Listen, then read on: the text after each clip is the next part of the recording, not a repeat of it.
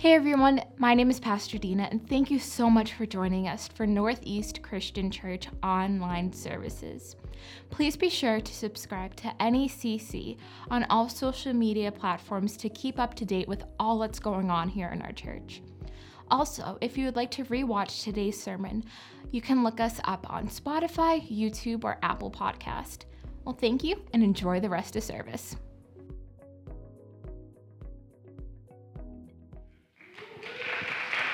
Thank you very much, Mary Evelyn. Well, before we dive into God's Word today, I'm going to invite the ushers forward, actually, and uh, there's some clipboards here I want you guys to pass out. If you're a man, we have Man Camp coming up, and we call it such, at least they call it such, because men don't retreat. We camp, I guess. But uh, it's, it's fun. It's a really good time if you're a guy. We eat a lot of food. There, are, there is a limitless, literally limitless amount of food, coffee, bunch of fireside chats. We play a bunch of games, archery tag, throw hatchets, shoot guns, grow extra chest hair. It's amazing. You should sign up. But if you want a little more info on it, please, as those clipboards, you guys can go ahead and start passing those. As they come around, just put your name down. We'll reach out to you. We'll get you the info you need. You won't want to miss it. It's fun every year. It's from November 4th to the 6th. It's that weekend. We spend a lot of time just hanging out. And you know, I find in church, this is a good place to have your faith built, but it's not always optimal to have your relationships built. And so we want to provide the space and the place for you to change your perspective and your surroundings a little bit so that you can get to know the people around you a little bit better and play games with them, have fun with them, listen to worship music, but only manly worship music, right? Kind of makes go. Anyway, so please sign up. You're going to enjoy it. It's going to be a good time, and you won't want to miss it. I also uh, want to reiterate uh, what Pastor Dina said about keeping Nelson, Sandy, and others in our church impacted by the times we're in in prayer.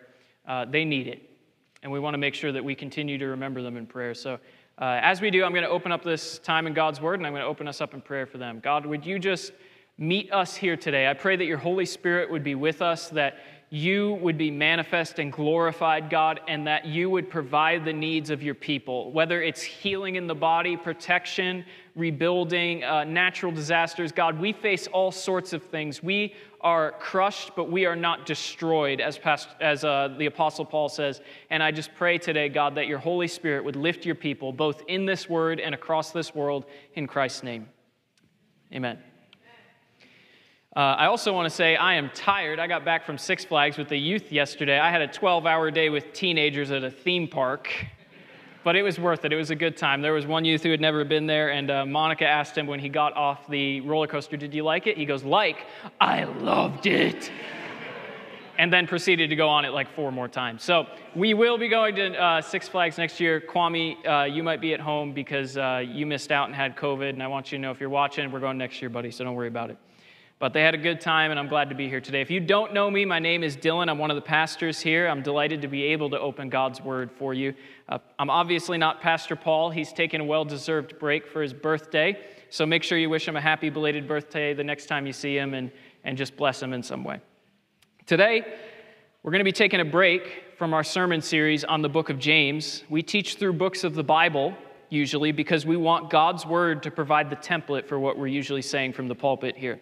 Pastors aren't all knowing, authors don't know everything, and big shocker, politicians don't have the answer to all the world's problems, but God does because He's all wise, He's all good, and He's all redeeming. And so we spend time listening to His word to find those answers. Today, we're still going to listen to His word, but sometimes in the life of a church, and during certain cultural moments that we feel as your shepherds, it's important to stop and address certain topics and issues. And we're always going to base our teachings on the scriptures, but sometimes we need to take that extra step and see how the scriptures are immediately relevant to our modern world. I've spoken to the youth on this topic, but I think it's appropriate that you guys in here have time to consider it as well. And I want to give a warning, just a content warning on today. This uh, teenagers might be able to handle this, but I don't think children will. And so, if you have children, I would encourage you. We have great children's ministries uh, to place them in to teach age appropriate content, but today's a hard topic. And so, I, I just want to speak that from the forefront. And, and to, to kind of illustrate that, I want to begin with a story. Uh, once upon a time, there was a different Dylan. And I know it's hard to imagine, but I was even skinnier, younger, but just as handsome as I am today.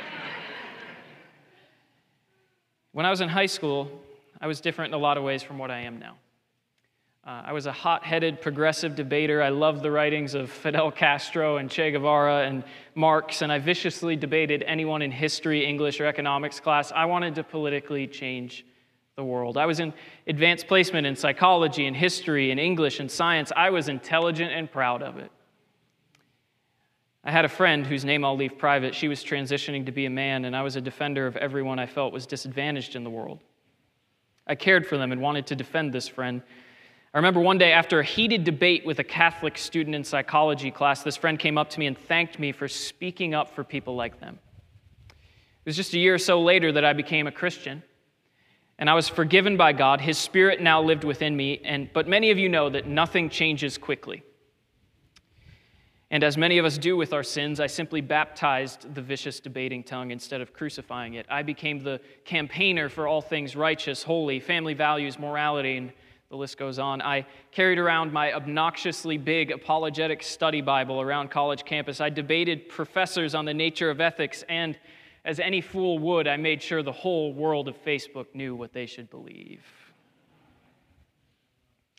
Naturally, this included the hot debate around gender identity issues. I wasn't malicious, I just had zeal without knowledge. My friend saw my social media tirades, and perhaps I communicated that I was more willing to win arguments than win people. Uh, this person eventually said they were ashamed to ever call me their friend and it was just a few months later that they took their own life. Words have impact. So much so that God calls himself the Word in John chapter 1. And my words were more concerned with being right than being helpful. I think about my friend often, and it's a reminder for me that life is fragile. How you speak to people will provide more fertile soil for the gospel than being only concerned with what you speak to people. As Jesus said to the religious leaders of his day, go and learn what this means. I desire mercy and not sacrifice, in Matthew chapter 9. According to the CDC, the second leading cause of death among Americans ages 10 to 34, that's a huge gap, 10 to 34, the second leading cause is suicide. There's a suicide every 11 seconds. In 2020, 46,000 people in the United States alone ended their own life. With veterans, Americans in rural areas, workers in construction, and teenagers identifying as lesbian, gay, or bisexual being the most affected by this. Worldwide, it's the fourth leading cause of death, with 77% of suicides being in middle to low income households. Part of what Christians have always done is alleviate suffering. In the Roman world, Christians were the first to open orphanages, hospitals, and care for the poor, even across faith lines. They didn't care, they'd take anybody in. One Roman emperor named Julian the Apostate berated his own pagan high priest, saying, The Christians care for our poor better than we do, and they're winning the hearts of the masses because of it. We have always cared about the downtrodden since the day of our founder, the Christ. When Jesus came announcing, Repent because the kingdom of God is at hand, he then proceeded not only to teach people, but to cast out demons, heal people, and feed them. He dealt with number one, issues of the mind, number two, issues of the spirit, and number three, issues of the body. He taught, he cleansed, and he provided. The kingdom of God is about holistic resurrection, not just teaching right doctrine. Don't get me wrong, I'm passionate about right doctrine. I teach a theology class every Sunday morning from 9 to 10 a.m. and put people to sleep. I encourage you to be there especially your parents who need to catch up on your sleep. But doctrine alone will not save you. It couldn't save the hypocritical Pharisees. It won't save us either. That's why we don't merely educate, but we pray for each other. And we just don't pray for each other, but we provide for each other. We give what we can do uh, healing, food, clothing, housing, and more. When Jesus shows up as the Messiah announcing the kingdom of God, he does all these things. He attends to matters of teaching, matters of the spirit, and matters of the body, doctrine and dealing with the demonic and praying for healing, and things like feeding the 5,000. He does it all. We're a church that wants to be involved in all of that because God isn't limited to this educational moment here on Sunday mornings. We care about what you think, what you feel and what you need. We have theology classes and counseling centers. We pray for healing and deliverance from demonic influences. We have initiatives like Serve Our City here locally to help the poor. We have initiatives across the globe like Project Rescue, which rescues women out of trafficking along with children, trains them in trades that they can employ so they never have to resort to prostitution again, and sets them back on their feet. That is what we do as a church. We do those things because because that stuff is the kingdom of God along with good doctrine. And I encourage you, next month is Missions Month, it's October. You, whether you're online or here in person, begin to pray God, what do you want me to give beyond a tithe to a missions pledge? Whether it's a weekly gift, a monthly gift, whatever, because that giving is part of what Jesus came to do. We aim to do it because the church has always done it, and that's what our founder Jesus did. And so you see, suicide is an intersection of all of these things. It can feel overwhelming because you believe things about God and yourself. That's called doctrine. You feel things about the world and internally in yourself. That's spiritual. And you may even have imbalances in your body, biological imbalances that make the feeling intensify. And that's biology, that's physical, that's your body. It's an assault on mind, body, and spirit. So I would caution us against simplistic solutions when comforting someone with suicidal ideation. The solution is not as simple as more faith, more drugs, or more personal discipline. And like my friend, perhaps right now your friends need your support more than they need your advice. Some people have dealt with this issue all of their lives, some people for just a season, some people because of overwhelming circumstances, and some people because of no identifiable reason at all. Let me say this from the gate. If you're having these thoughts, it is not sinful. The last thing you need to be thinking is that I am heaping more shame on you. That is not what you need. My message for all of you, regardless of your sin or regardless of what you're struggling with internally, is this your life is valuable and worth living because Christ is raised and lives in you. And if you get nothing else from today, I hope you get that. That even if you're in the valley of the shadow of death, that He's able to reach down there and prepare a place for you in the table of your enemies. Psalm 123 says, He will follow you with goodness and mercy all the days of your life and will prepare a place for you in His presence forever. Those promises are yours, even if you're struggling. And I encourage you to talk to us. You, you may not be comfortable talking to me, but don't suffer alone. We have counseling services, clinical counseling services here that we supplement to help you afford them. Because we believe in this. Your life is valuable and worth living because Christ is raised and lives in you. And by examining a couple of scriptures today, I want to help shape our thinking on this subject and allow that to shape our hearts and our response towards those who are struggling. Okay, and we're going to do that through a number of questions. Number one, what is suicide? Number two, how should we think about suicide biblically? And number three, what should our response be to those who are struggling? Number one, what is it? Number two, how should we think about it biblically? And number three, how should we respond to people struggling with it? Okay? So let's pray and we'll dive in. God, I am incapable of communicating what needs to be said, of shaping a heart or changing a mind. Only you, Holy Spirit, can do what needs to be done. Only you can give us the compassion for those around us, and only you can bind up our broken hearts and make them whole again, God. There, there is no counselor, there is no pastor, there is no author, there is no guru, there is nobody in all creation that can do what you can do. And so we do not stand here on our wisdom, God, but we ask you to come and you to establish your strength by your Holy Spirit. In Jesus' name, amen. Let's look at question number one What is suicide? Now, the answer is obvious. You might say, duh, Pastor Dylan, it's the intentional taking of one's own life, and you'd be right. However, I'm asking the question what motivates it? Where does it come from? What's the motivating belief behind the action? A top medical journal in the United States surveyed those who attempted this and asked them why they did it. The top answer given was a desire to escape. To a lesser degree, there were other answers uh, psychological, physical pain, feelings of being a burden, a lack of meaning in life. Now, there are certainly as many reasons as there are people. I'm careful here to recognize that one shouldn't paint with too broad a brush when it comes to this topic. But what all those options are communicating is a desire to escape escape from meaninglessness, escape from pain, escape from being a burden. At the heart of this is the conviction that death would be preferable to the continued suffering of life.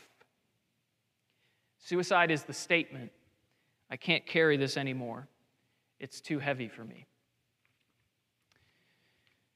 I recently wrote my first ever, article for an academic journal, so by December I should be a published author. Fingers crossed if I'm not terrible. We'll see. Yeah, it's exciting. Thank you. Bucket list item. Never going to write again. Checked it off the list. No, I'm just kidding. Uh, I helped do a, a research project on suicide for an article published in the journal called Mental Health, Religion, and Culture. I co authored the article with a fairly known, uh, fairly well known scholar on suicide named Dr. Karen Mason at the head of the counseling program at Gordon Conwell. I highly recommend you pick up her book, by the way, called Preaching Hope in Darkness. It was released in 2020. It has really helpful tips, especially on how to talk to teenagers about suicide. It's called Preaching Hope in Darkness. In that book, she says this Suicide is less about attention seeking, selfishness, vengeance, or anger and more about escaping from pain.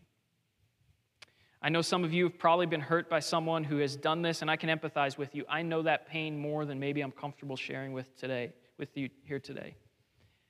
But in order to understand what suicide really is, we have to start with empathy, compassion, and sometimes forgiveness towards those who have wounded us in the process. The people who attempt it are so consumed by their own pain that sometimes they lose sight of you and your pain completely.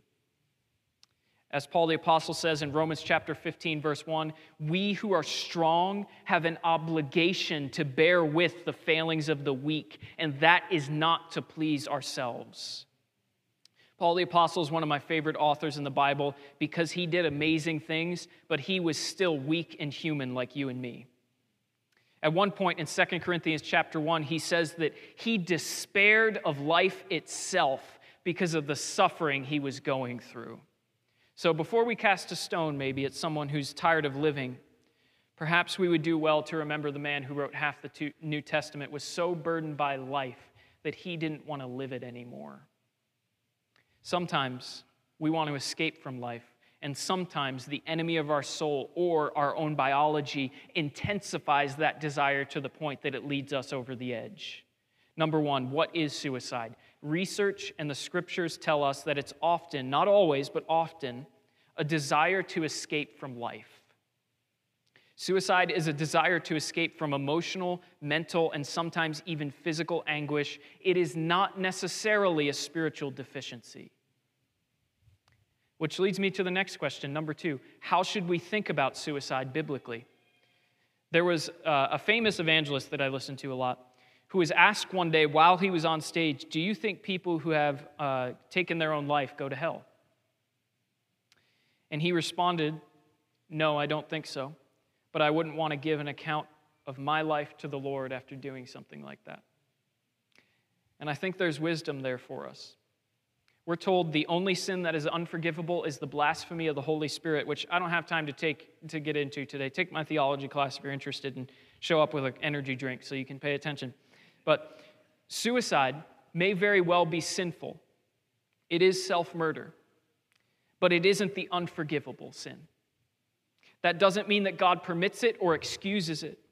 And many of you may well say, well, doesn't forgiveness require repentance and doesn't t- death take away that ability?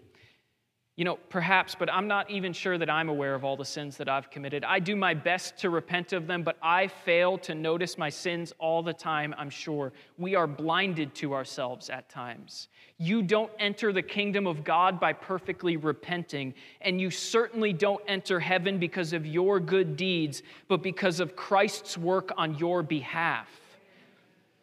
If the last thing I ever did on this earth was kick my cat and scream at my wife, would I go to hell? Don't answer that, Monica. no, I wouldn't. because I'm in Christ. I'm united with Christ. I'm in Him. Repentance is, a, is one time and ongoing. I'm not sinless, but I'm progressing and growing in this faith. If my last act then would be the sum total of my life, I wouldn't make it, but that is not the case in Jesus. My last act does not determine all of who I am. You don't lose your salvation and regain it every time you sin and confess. That is falsehood. So, a life lived for Jesus that is ended because of one moment of despair is not a life that is necessarily lost forever. That doesn't mean it isn't sin or that God will not hold people accountable for how they've harmed themselves and others, but it does mean that there's hope for them the same way that there's hope for you. God will judge our sins but it doesn't mean we're lost. Thinking biblically about suicide begins by acknowledging what the Bible does not say as much as it does about what the Bible does say. And if God's word doesn't condemn someone, then neither will I. There's hope for us all, including those of us whose last act on this earth was as tragic as taking our own life. Shakespeare opens the third act of Prince Hamlet with the famous line To be or not to be, that is the question. The monologue that follows is Hamlet's attempt to answer the question is it better to endure suffering or to end one's own life? And Hamlet, after much back and forth, fears the judgment of God and says, Conscience makes cowards of us all. Though I'd seek here today to amend Hamlet's conclusion where agony would cause us to shrink back from this life, it ought to be courage and not cowardice that compels us to keep living it.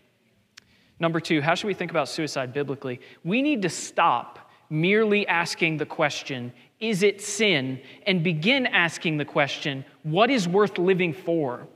Perhaps we're in the crisis in our nation that we are in our world because too many of us have been sold the lie that you can find enduring eternal happiness here on the shores of this life. You cannot, but you can find significance.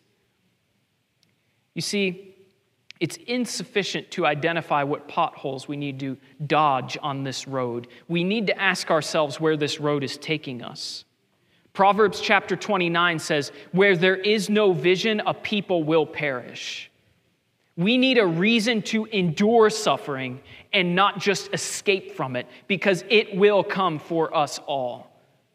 I'm less concerned with answering the question, is it sin? And I'm more concerned to identify what is worth living for? What is the kind of life that brings glory to God and joy to me? That's the question we need an answer to. Number two, how do you think about this biblically? By fixating less on what makes it wrong and searching the scriptures for what gives your life meaning, joy, and durability. Think about Elijah for a moment in the Old Testament. In 1 Kings chapter 19, Elijah is trying to escape. He's recently had a great victory, but his life is being threatened by the queen and he's running away. And in verse 4, Elijah prays this O Lord, take away my life. But thank God he doesn't answer all of our prayers. To be or not to be was Elijah's question as well. God knows that what you face is too burdensome. And the angel comes to him and says, The journey is too great for you. That's the response to his prayer. And he tells Elijah, You need to sleep and eat. And he makes him do that over and over multiple times. By the way, that's one of the first things they do in a psychological treatment facility sleep and eat. Because in anxiety and depression, you usually neglect yourself to the point where you're not doing that. So they give your base needs first. God gives him what he needs and he acknowledges that the burden and the journey are too weighty, they're too much for Elijah, and he lets him rest for a while. God doesn't need you to burn yourself to ashes for him, by the way. Sometimes it's good to take a rest. And that's not because a rest is going to solve all of your problems, it will not. But it finally begins to help us stop working so that we can see our problem more clearly the way God sees it. And God begins to help Elijah by asking him a question that leads him into some self discovery and some personal reflection. In the middle of the desert, God asks Elijah, Why are you here? Elijah. And he responds to him, I've been jealous for you, Lord. That's another way of saying, I've lived for you, God, my whole life. And yet, everyone who follows you, God, is getting killed. They're tearing down your altars, and I'm all alone. That's what he says to him in his prayer. He's been working for God for years. There's nothing to show for it. It's all misery and pain. He's been working for nothing and he's all alone. And some of you may be feeling that way. You know what it's like to be consistent and faithful, working for what seems to be a lifetime and having so little to show for it that it seems like God has failed you. And God's response is not to fix what went wrong in the past, but he commissions Elijah for the future by preparing him for three groups Syria, Israel, and the prophets. He gives Elijah a life that's meaningful, joyful, and durable. He gives him work to do, and number two, people to do it with. God has things for you to do. He's got hungry to feed. He's got hurting to heal. He's got families to love. He's got friends who need help, children who need protection and guidance, communities that need someone to serve them and take responsibility for them, churches that need teachers and, and, and apostles and prophets and all sorts of servants. God needs you. And Elijah is told, Go anoint two more kings. And by the way, when you're out there, train your successor because I still need prophets in Israel. You see, we have the ability to invest in people, and research shows, along with the scriptures, that that is a factor that can protect us against the ravages of depression because it doesn't cure it, but it, it gives us a vision, an orientation, it gives us an objective, it gives us something to say, my life matters, and God is willing to give that to you here today. Northeast Christian Church, God has work for you to do. And the work is for the good of many if you will allow your pain to become a platform of service to others. That's what Paul says in 2 Corinthians chapter 1. With the comfort that I have received in my affliction, I give out to others. That's what he says right after he says, I've despaired of life. And if you'll do the work of that, it will be for the good of many. He reminds Elijah also, You are not alone. I have 7,000 people who are just like you. You see, we need other people. That's a source of great joy for our lives. Community clarifies our calling and gives strength to every single one of us. It shows us where we should be going and it helps us get there. Community is something we need to surround ourselves with because no person is an island. I was recently watching a show on Netflix with uh, my wife Monica called 100 Humans. It's an absolutely ridiculous, absurd show. I don't recommend it at all, but it's kind of interesting. Uh, they, they do different experiments on people on all, all sorts of topics. And I was watching an episode called How to Be Happy. And they tried to determine what makes people happiest. Okay, they, they tried to incentivize them with money and humor and all sorts of different things. And it turns out that the answer is simple we make each other happy. We can also make each other pretty miserable, but that's kind of besides my point here today. Okay, Elijah, you and me, we all need to know that we're not alone.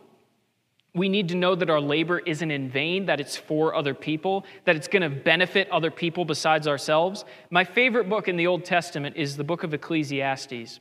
And in chapter 4, it says, One person who has no other, either child or sibling, and there's no end to all his work, his eyes are ne- never satisfied, and he never stops to ask the question, For whom am I working and depriving myself of pleasure?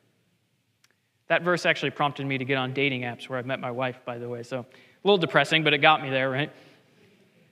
We need to know that we're not alone and that our work will outlive us and that we have other people in our lives working alongside of us, and that the work we're doing is going to help other people.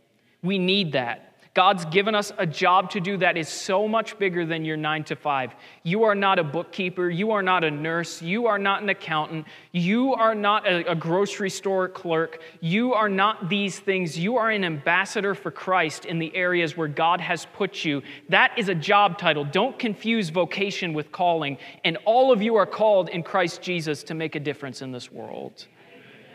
God's given us a job to do. That's the calling we can all pursue in Jesus. It's a life worth living. It's one that's meaningful and joyful and durable because we can live it to glorify and magnify God. That means that you, you bring God into focus for other people. When the Bible says that, it means it's like you're not just like a microscope, you're like a telescope, bringing God into view for other people to see so that you can be a part of their redemption. That is the kind of life that every one of us get to li- live. We're light set on a hill, we're salt on the earth. We get to display God for other people to help be a part of their redemption.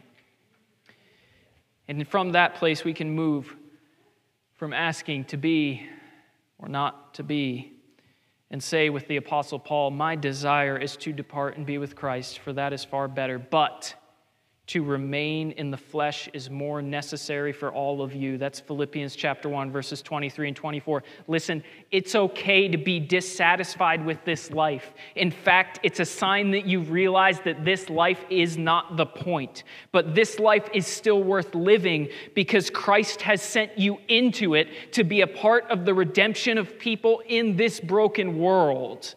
We're here to comfort the downtrodden, help heal the broken. We're here to lift others with the comfort we've received out of our affliction. We get to give that out to others. And like Elijah and Paul, you may know that this life is not all it's cracked up to be, and it's not your final reward. You're dissatisfied, but from that place, you can do tremendous good if you will allow your pain to become part of what God can use. You see, because that's what he did with the suffering of even his own son. Hebrews chapter 2 says, Jesus was made perfect through suffering, and so are we. That is why he is not ashamed to call us brother and sister. Number two, how do you think about suicide biblically? Perhaps by looking through your pain and beyond it with the help of God to see joy, meaning, and endurance on the other side. Instead of asking, Is it sin if I do it? Ask God to take your pain as an offering to help you and somehow even redeem it, like He did the suffering of His own beloved Son, Jesus. If you will put your heartache in the hands of God, there is no counselor on this earth, there is no pastor in all creation, there is no human being capable of binding up your broken heart. But God is the one who says, I dwell in eternity in the light, but I also dwell with them who are of broken and contrite heart. You are able to lay hold of healing, no matter how far gone it seems, no matter how desperate your situation feels, no matter how hopeless and absolutely weary and tired you are, if you will turn it over to the Lord Jesus, like his own suffering, he is able to redeem yours if you'll trust him. And it could even become a source of tremendous ministry and love to someone else. Your life is valuable and worth living because Christ is raised and lives in you. And that brings me to my last question. Number three How should we respond to people struggling with suicidal thoughts? When we look at the Bible, we get a picture of overwhelming suffering disease, war, relational conflict, death, loss, murder, personal sins and the list goes on and on. The Bible is not a happy book, it is a book of joy, and it is a book of hope, and there's a difference. Think of Job. When he loses everything, his wife tells him, just curse God and die, give up. But he responds, Shall I only accept what is good from the Lord and not trouble? In Job 2 9. Job hung on to the fact that God was still working in a way he couldn't understand. He clung to God instead of clinging to death as his relief. He said, There is no relief for me in death, there is only relief for me in God. I have more faith in him than faith of my own ability to escape. I will not curse God and die. I will continue continue to ask God to answer me, to speak to me, to help me. That's the kind of man that Job was. And God said, even though he said trouble was from God, that he did not sin with his lips. Because even if you feel trouble has come from God, if you turn yourself over to him, you will not be guilty of sin. You will find the deliverance of the Lord. Job's friends are a great example of what not to do. The whole book of Job is basically them trying to find out what Job did that was wrong and why this evil's happening to him. Perhaps we could learn from their mistake. Number three, how do you respond to people struggling in this way? Instead of trying to fix their problems or listen to me, interpret their problems. The mere connection of your presence is probably all they need right now. The uncomfortable truth is that you are incapable of fixing anyone's issues. We are powerless and incapable. I'm training to become a therapist right now, and what I've heard time and time again from my professors, who are all licensed psychologists and Christians, is that you cannot solve anyone's problems. But that's what we jump to, isn't it? We try to understand them, interpret them, provide a package solution to them. The only true healer of the human heart is the Holy Spirit. Bar none, there is no other way that God alone can bind up what has been broken. Only He can empower you to do any real good in the life of somebody else. And listen, there are practical ways that you can help other people. Don't get me wrong. But first and foremost, you and I need to understand that our aim should never be to fix someone, but to support and love them. If they experience the desire to take their life for the rest of their life, we can't take that desire away.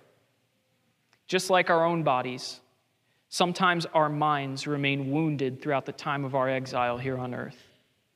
But when we enter the kingdom of God fully and finally, there will no longer be any death nor tears, and we will be healed. But until that day, our bodies decay and sometimes even our minds do. But we can pray that the Holy Spirit would help us and allow us to help other of the others around us who are weaker perhaps than we are, because God has not given you strength for yourself. He has given you strength for those who are around you. So don't hoard it and don't demand others rise to your bar. Instead, stoop down like God did to theirs and help them up. You are responsible because the Spirit of Jesus is in you to stoop and lift, not demand that somebody keep up with your ability, your pace, your discipline, and your level of well being. But until that day, we pray, Holy Spirit, help us. Remind them, those struggling, that the brokenness of life does not negate its beauty.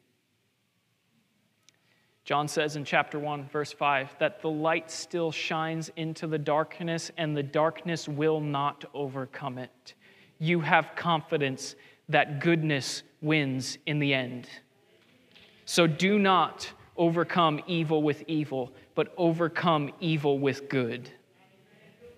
Remind them that there is a hope and a future they can live for. The Bible is replete with examples of men and women who despaired of life itself, and yet God delivered them. Remind them of people like Joseph, of Hagar, of, of Ruth, of Job, of Elijah, of Moses, of Daniel, of Jeremiah, of Peter, and of Jesus Christ himself, who said, My God, my God, why have you forsaken me? And yet experienced the resurrection of the dead. Remind them that there is hope and that they can experience deliverance in the same way that people here experience deliverance. We are not a church that believes that this is ended, but that this continues and lives and breathes in you and I. And we are a part of the ongoing mission of God, the redemption of the world. There is no difference between you and Joseph. There is no difference between you and Rahab or you and Jeremiah. You have the same spirit, the Bible said, who raised Christ from the dead. What can, what can stand against you? What can stand in your way? You have the ability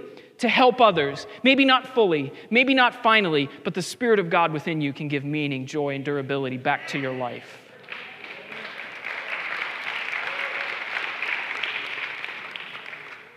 You don't have to be a counselor to give hope and encouragement to a weary soul.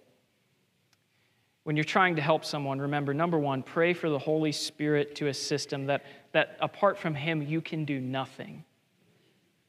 But number two, recognize your own limitations. Listen, it's okay to not know. We don't have to be experts to be helpful. In fact, we should be okay with our limitations because God is unlimited and you are limited by design. So when you're trying to help someone, alleviate yourself of the responsibility that you can solve their problems. You can't. I've had to learn that so many times as a, as, as a pastor. I've only been here seven short years, and I can tell you the calls I've gotten at night where I'm like, I, I don't know what to do. I have no idea what to say.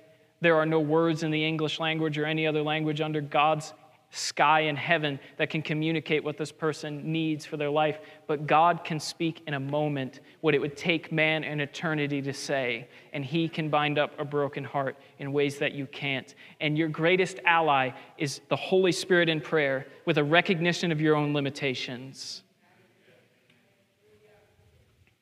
Don't try to be somebody's counselor.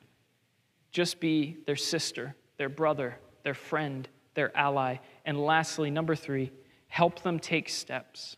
Take them to the grocery store. Take them out to eat. Spend time around people, you know what, that maybe you usually wouldn't have because maybe they don't measure up to your social abilities or, or maybe their, their cleanliness isn't exactly where yours is at. You know what? It doesn't matter. Spend time with those who others won't and embrace them because God has embraced you in spite of the stench of your own sin and has chosen to redeem you in spite of it. He said, I have loved them and I have set my seal on them, and you have the ability to do that for others. Jesus said, Don't just invite those to your feasts who are capable of paying you back but invite those who have nothing to give, who cannot return it, and you will lend to your Maker. You can help those who need help. You know what? Practical way to help. Pick up the phone, call their insurance company with them, see what counselors their insurance will cover. Take them to the grocery store, pay for half their groceries, learn them to budget a little bit more. You can do responsible things to help people who don't have enough strength left to pick themselves up because you need one another. And sometimes the Holy Spirit has placed the strength in you that the person besides you needs. And if you fail to employ it, what other hope do they have? We need each other. And the Holy Spirit has deposited in you what the church needs. It says, We are a body, and none of us can say to one part, I have no need of you. Listen, I may have a real good mouth. You might be able to tell that's why I like to debate as a kid, all right? But you might have the feet and the hands that are actually going to make a difference in this world. You have a part of the Holy Spirit that I do not have, and that is for the good of the body, so exercise it. Do practical things. Today in my next class, somebody said they have the spiritual gift of administration, which it says that in Romans uh, uh, chapter 12. But I hate spreadsheets. If it wasn't for Monica, my life would still be a disorganized mess. I'm grateful to God for people who function that way. Maybe the people around you need your help too. You can do practical things for them. And by doing practical things in submission to the Holy Spirit by prayer, you can begin to maybe not change the world, but change somebody's world and maybe help them rise out of ashes and darkness and find redemption. I'm going to invite the worship team back at this time. You know, as they come, I debated whether to share this or not. Um, I asked his permission before I do. But uh, my dad, when I was about 15 years old, was, uh, he told me later in my life, was going to commit suicide.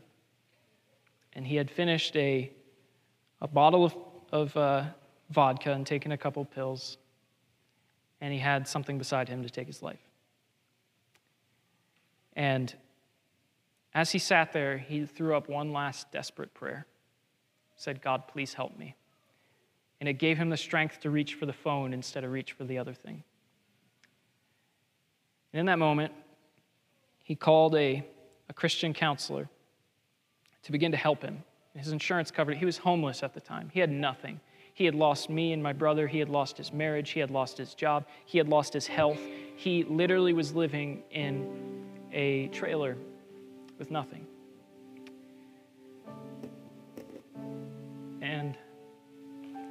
And I'm so glad that my dad reached out. You have no idea the hole that you would leave.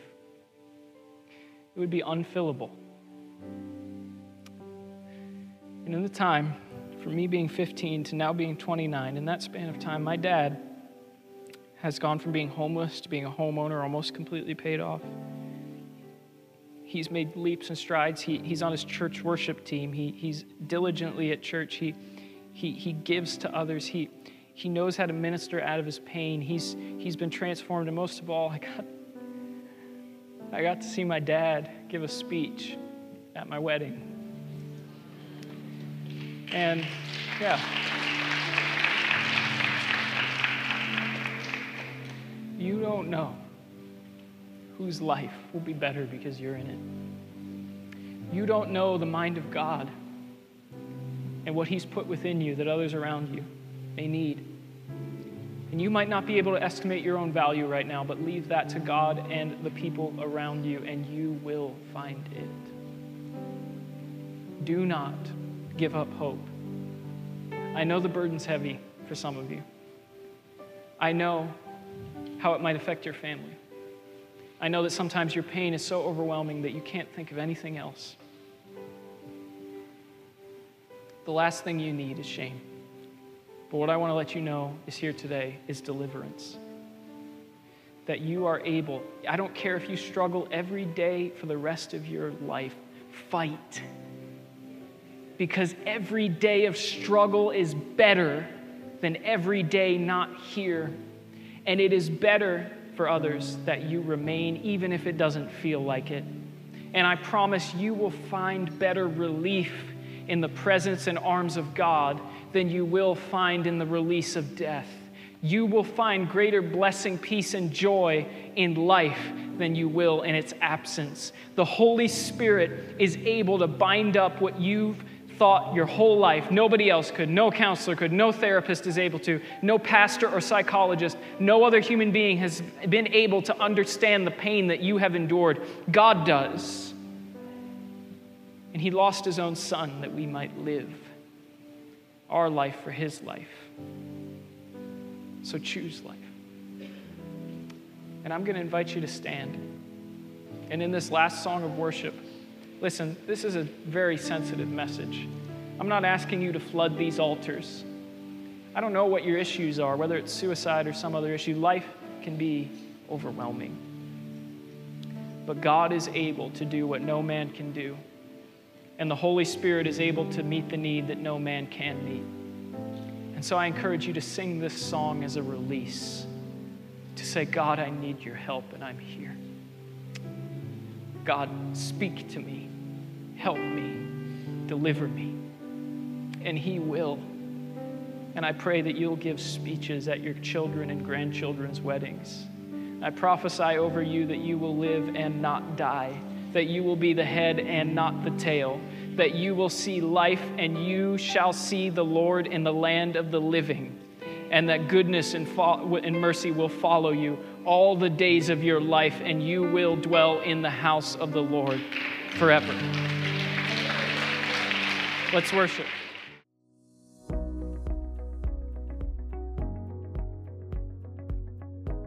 Thank you so much for joining us for service today. To rewatch today's sermon, you can search for it on YouTube, Spotify, or Apple Podcast. And again, to keep up with all that's going on here at the church, you can go on lowlayg.org or ne-cc.org. Thank you again and have a great day.